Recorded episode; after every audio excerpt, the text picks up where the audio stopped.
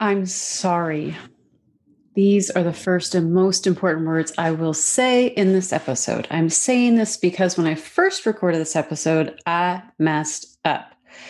And in so doing, I hurt someone who I care about very, very, very, very much, Priya Saxena.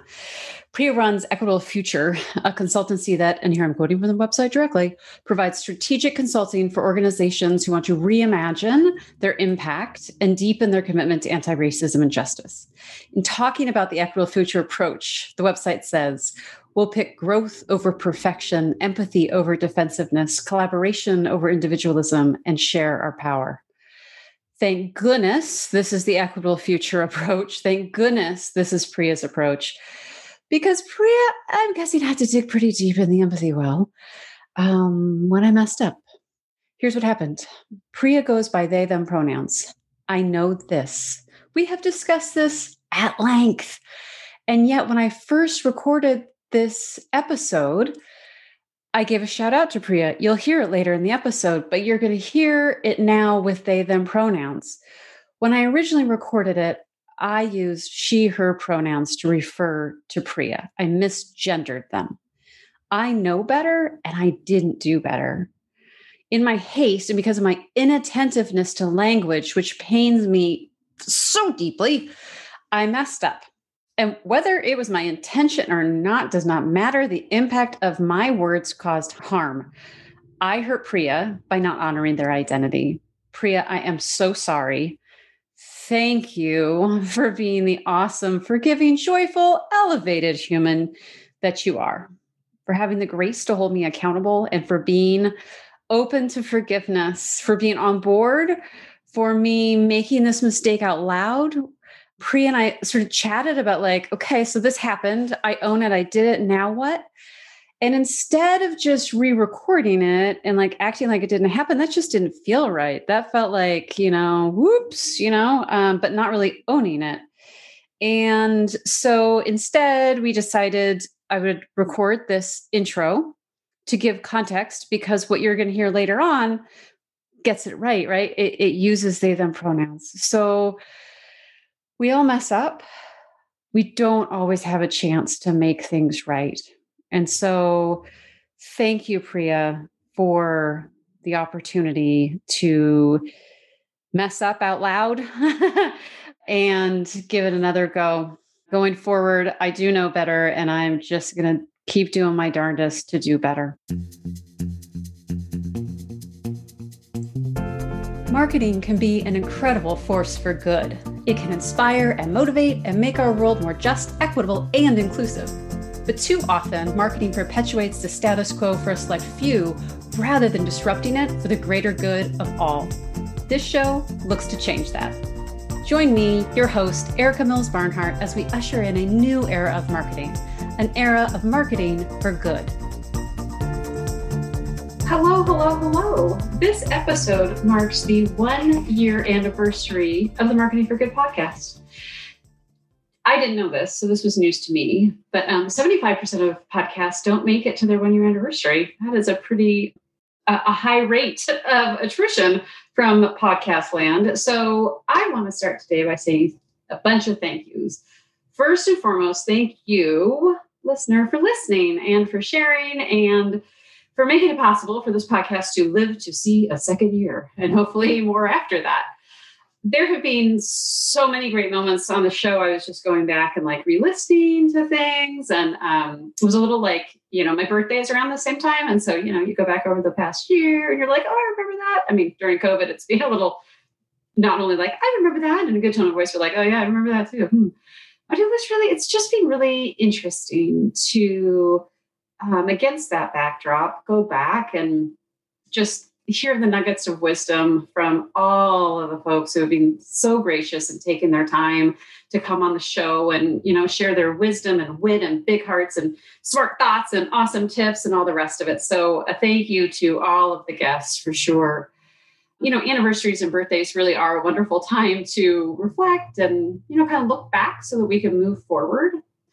And in listening to the episodes it was interesting. I was just I wasn't sure what was going to emerge, but two themes emerged that align with things that are happening, that are afoot as it were, more broadly, that are really markedly different than a year ago.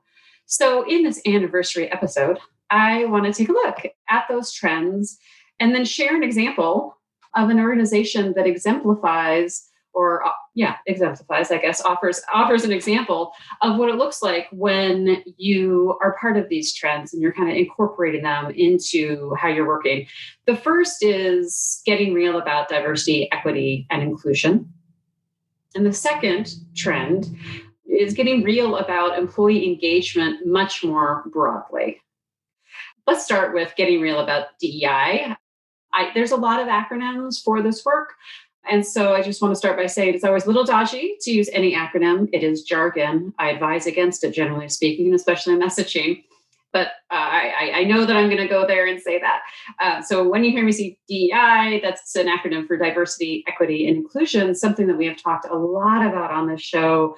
Also about being anti-racist, uh, which is part of that work, right? I mean, a year ago, George Floyd was alive, and his murder, along with wrongful deaths of so many other Black people, Breonna Taylor, Eric Garner, this list unfortunately goes on and on.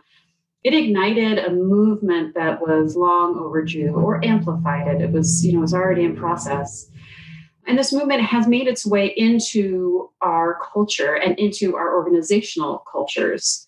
Every single client I'm working with and talking to, just in terms of other organizations, even if I'm not working with them, they're trying to figure out how to infuse their commitment to DEI into everything they do. Sure, in our conversations, the question is how do you include it in a way that's authentic and true, like not overstating what you're doing, into your messaging and marketing. And you know, Kate Slater and I talked about this in our episode, uh, but it's you know it's coming up again in the broader landscape. And Marlette Jackson and Aaron Dowell talked about this in episode 22, which is the fact that woke washing isn't going to cut it. Like you just can't slap a DEI statement on your site and be like, check, we're good, we did it. it's a good, those statements are, are they're a great start. And, and, you know, they say that, but that's all it is, is a start. And you might need to start there, right? Uh, I mean, this this this work is a journey; it's not a destination. So, if if where you're at is a DEI statement, um, as a standalone statement on your website, at least you're you know raising your hand to be on the journey but if that commitment doesn't make it any further than a bunch of words on your website it's not really a deeply held value is it i mean you're not making a more substantive commitment to it you learn if you're living your values i mean you learn if you're living your values not when things are easy but when they when they get rough when they get challenging when you're grappling with how to honor them I actually just had this happen. I'll share this with you. So after 10 years, Claxon is redoing its website. I cannot believe it's been 10 years, but on many levels. Anyway, it has been apparently. So we're redoing the website, which I'm super excited about. Long overdue needs to happen. And uh, we got to a point where we're trying to make choices about images. And because of how the website's coming together, we need images of kind of like, you know, that really focus on one to most like three people, but they're not going to be a whole bunch of people because that's just not going to work. And so, what I was struggling with as a leader of Claxon is how do I honor our commitment, my commitment to diversity, equity, and inclusion?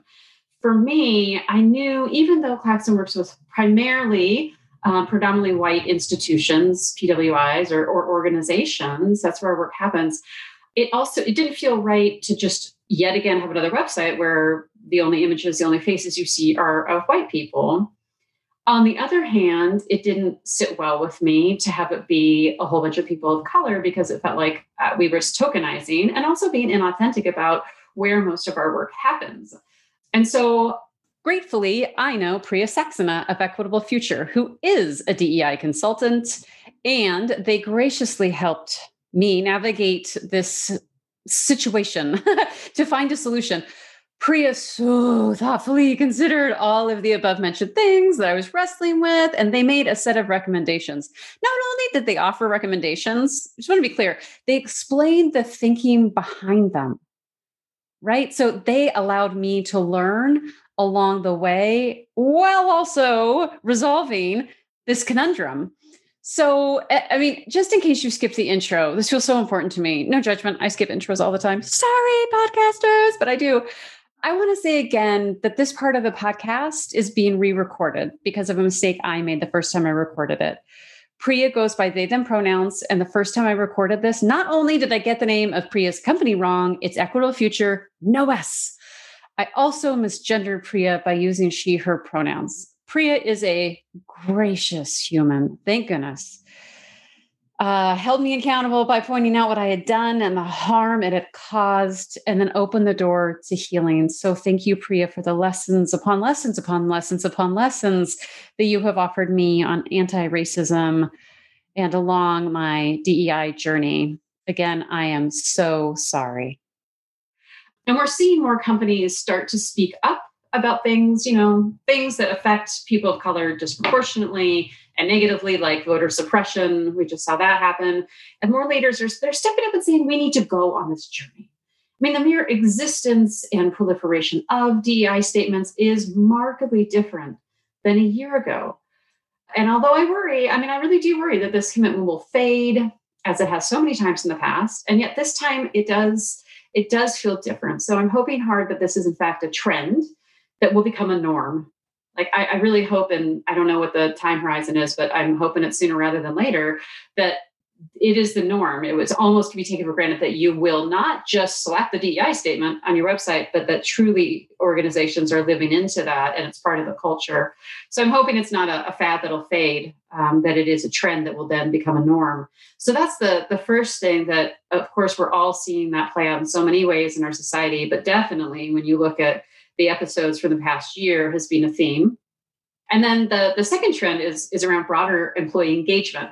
And part of why I'm actually optimistic that diversity, equity, inclusion might become a norm is that employees are they're expecting it, they're demanding it, and companies are paying attention to that. So employers are being engaged more broadly in efforts around brand purpose, uh, which you know this can be a, a, piece of, of that also in terms of strategy and just you know places where it has been more siloed. That work has you know lived in the c suite or like with the marketing team or you know with hr and but it is becoming a horizontal um, rather than a vertical. So i'm hoping that this will lead to organizations finally getting serious about unleashing one of the most overlooked marketing superpowers that's available. Doing the work to come up with consistent messaging and giving employees a consistent way to talk about the organization. In most organizations, hmm, if you ask 50 different people to answer the question, what do you do or what does your organization do? You're going to get 50 pretty different answers to that question. And this is a total missed opportunity because what we know still to this day, word of mouth marketing, which can happen, I mean, let's just clarify word of mouth can be like you and I are chatting, word of mouth, but it also plays out on social media. So, virtual word of mouth, I suppose uh, we could call that. So, not bringing consistency to this, it's like, let's see, you know, if you've ever watched it rain and you're like sitting by a swimming pool, which that's not a great combo, but let's roll with it. You know, it's the difference between like little drops of rain you know all uh, all over the pool so they're having a little bit of an impact. But imagine if you brought all of those together into a great one great big droplet of rain and boom that landed in the pool. That impact is deep and it's broad and it's focused energy right it's like somebody doing a cannonball into a pool really which i think we all have uh, had the pleasure of being poolside when that has happened if not doing it ourselves so that's the difference, right? It's like, we ha- why not harness all this energy? It's happening anyway, but harness it so that it can advance your organization um, in a way that is consistent and compelling and, and all of those things. It is, I mean, it is widely acknowledged the word of mouth marketing is one of the most powerful forms of marketing. And yet, interestingly, most organizations don't like actively invest in it. It's sort of like acknowledged, but then the thinking through, like, what would that mean? And then you, you have this resource. And again, in, increasingly, and Akhtar Bacha talked about this, and he talked about his book. Employees are motivated by purpose and by the overlap, you know, between their individual purpose and the company's purpose. So it's like this resource that sits there, and it's, I mean, it's like, mm, you know, it, it's like Clark Kent before he becomes Superman, or or it's like when Octavia Spencer and Melissa McCartney, McCarthy, Melissa McCarthy Yeah, that's right. I think. Well, okay, Thunder Force is this new superhero movie that came out with those two in it. Watch it if you haven't already. It's delightful. But it's like, you know, they were amazing and awesome and then got the superpower. And what that unleashed, you know, was so much more powerful. It's a similar thing. So that's another that that deeper, broader employee engagement also seems to be a trend and was a theme in the interviews and in the conversations I had with guests over the past year. So, if you're committed to diversity, equity, and inclusion and being proactively anti racist, and you see the value in investing in word of mouth marketing, you would invest you would invest in the creation of two things so a set of identity statements we'll talk more about that and also investing in creating a culture where everyone in your organization has the superpower to drive word of mouth marketing because there's consistency in terms of how people respond to the question, what does your organization do? So I talked about the identity statements in episode 27, but just let's review because you've heard these words before, but different people talk about them and use them differently. So in the framework that that I use, you have um, you have in the framework that I use, which I'm very familiar with. I, I actually am not going off the script today, so um, so that's making this you know a bit more ad libby, I suppose. Let's see if I can remember them. Values the principles that guide your work, vision, where you're going and why, purpose, why you as an organization exist, and then mission, what you do and how you do it. And it's, you know, it is a little, that's a little bit different sometimes. So it's sort of like the mission statement needs to have the why and the what and the how. And that just, weighs down your mission statement. It's like asking one statement to do all of these things. And then we see like semicolons and super long run on sentences, and you're like, it has to do everything. Whereas if you split these things apart and you remember this is meant to be the essence of who you are as an organization, that's what these, that's a job of these statements, then it kind of frees, you know, frees up some energy, as it were. So how exactly do we get to these statements? and empower folks to use them right? So that's the, the part two to this. So I said I was going to share an, an example, and the example that I want to share is of the Evans School of Public Policy and Governance at the University of Washington, where I have the great good fortune uh, to be on faculty. We recently got a new dean, Dean Jodi Sandfort, and she, before she even started, said, you know, I, I really want to be clear about our purpose, about what we're doing and why we're doing it. And so I got to be part of the process where we articulated our identity statements. And so those are optimized to be read, not said. And this is an important point. I mean, oftentimes we write this set of statements and they are optimized to be like i said read not said well then we you know then we ask folks to you know use them as the elevator pitch or whatever and of course you know they sound like robots unless you're doing like a stand and deliver you're like giving a speech or something, then then you could kind of read them and whatnot. So you have to be intentional about that translation from written statements to a verbal response or a more casual response. Again, this like virtual word of mouth idea. So let me share with you, I'm going to give my version of the translation from these um, very powerful statements. So now when somebody asks me, and, and I love having this language, to be honest, I've been associated with the Evans School. Well, I went there, so I'm an alum, but you know, taught, taught there and served in various capacities for like 15 years and haven't, I've, I just haven't ever felt like I had this language. So it, you know, I'm living through the experience, which I don't get to do very often. So it's uh, pretty cool of how empowering it is um, to have this language. So now, you know, if you were to say, so you're the Evans School, like, what's the Evans School about? I would say, really fundamentally, what we're focused on, our mission is to co create solutions to pressing societal problems, right? And we do that by educating leaders, generating knowledge, and hosting communities, again, in service to co creation. Because we exist as a school to inspire public service and democratize public policy. And I'm happy to like talk more about what those, you know, sort of lofty ambitions mean. Um, but when you get down to it, you know, what we want to do, our vision is of inclusively built societies powered by collective wisdom, brave leadership, and rigorous action. So that, uh, you know, that, that's where we're going and why. And that's kind of about how and how and what we do. And just, you know, in case it's of interest to you, uh, the, the Evans School's values are equity, courage, and service. And so there's like a direct correlation between this idea of co-creation and our commitment to equity and to service, which we just we define as you know being committed to discovering and daylighting disparities, taking anti-racist action and dismantling systems of oppression. Uh, you know, different people define equity differently, but for us at the Evans School, that's how we define it. And then service is that we have a responsibility to think beyond ourselves and act to uplift all. So would I say all of that? I don't know. It would depend on how interested they looked after I said, you know, what we're about is co-creating solutions to pressing societal problems. And if they're like eyebrows went up and that seemed interesting, I would go on.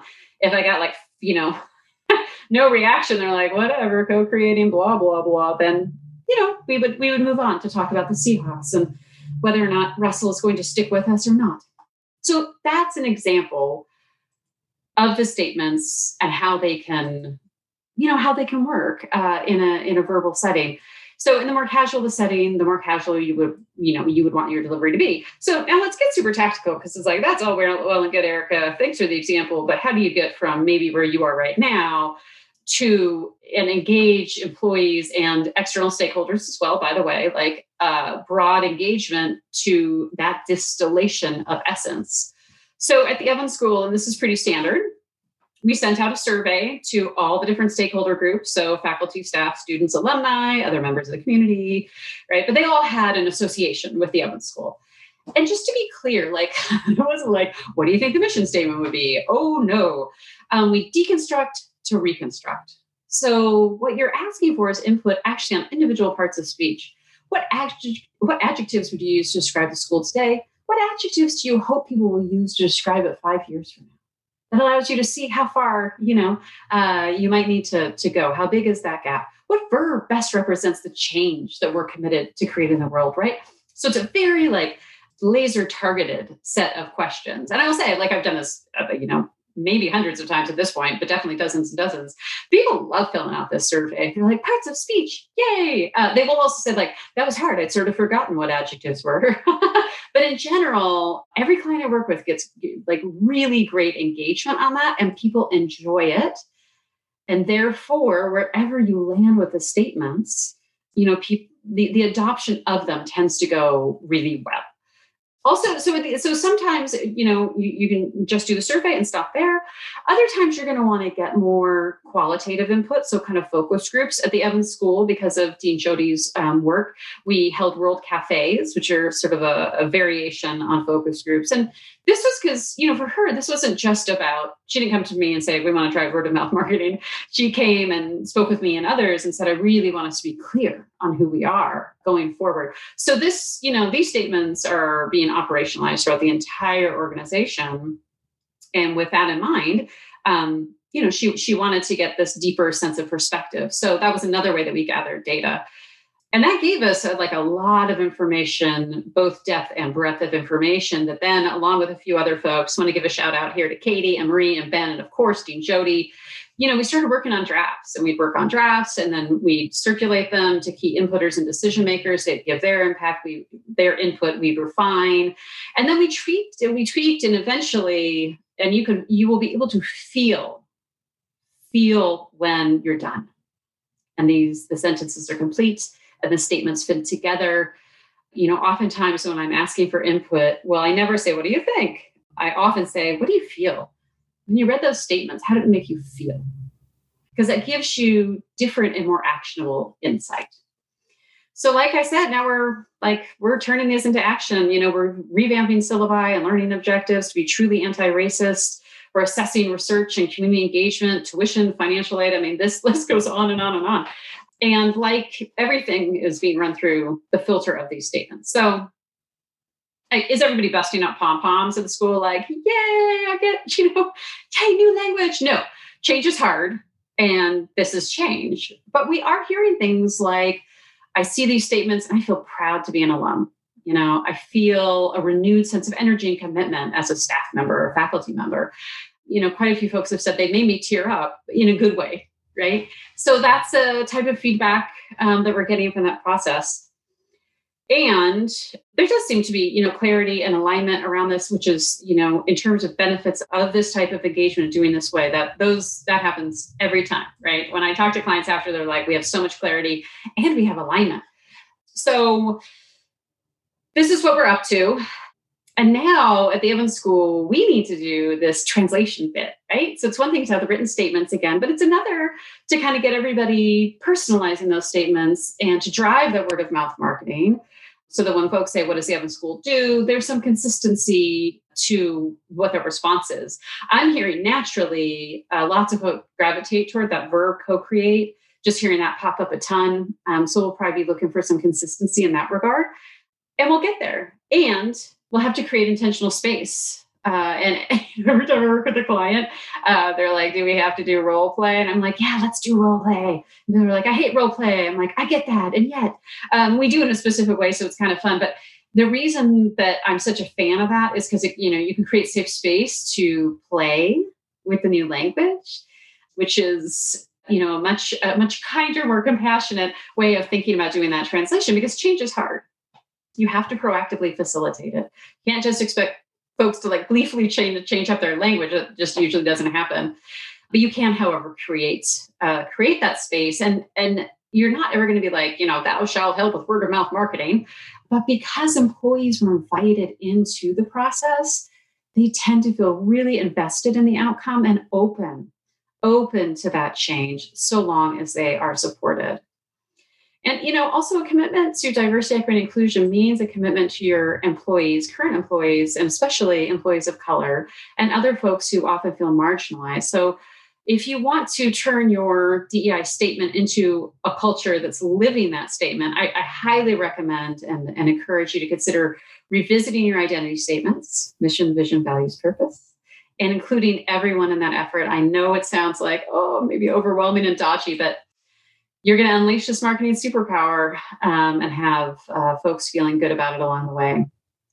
You know, right now things are tough. We're, we're emerging from COVID, but there's a lot of uncertainty. Most folks are pretty burnt out, feeling pretty fragile.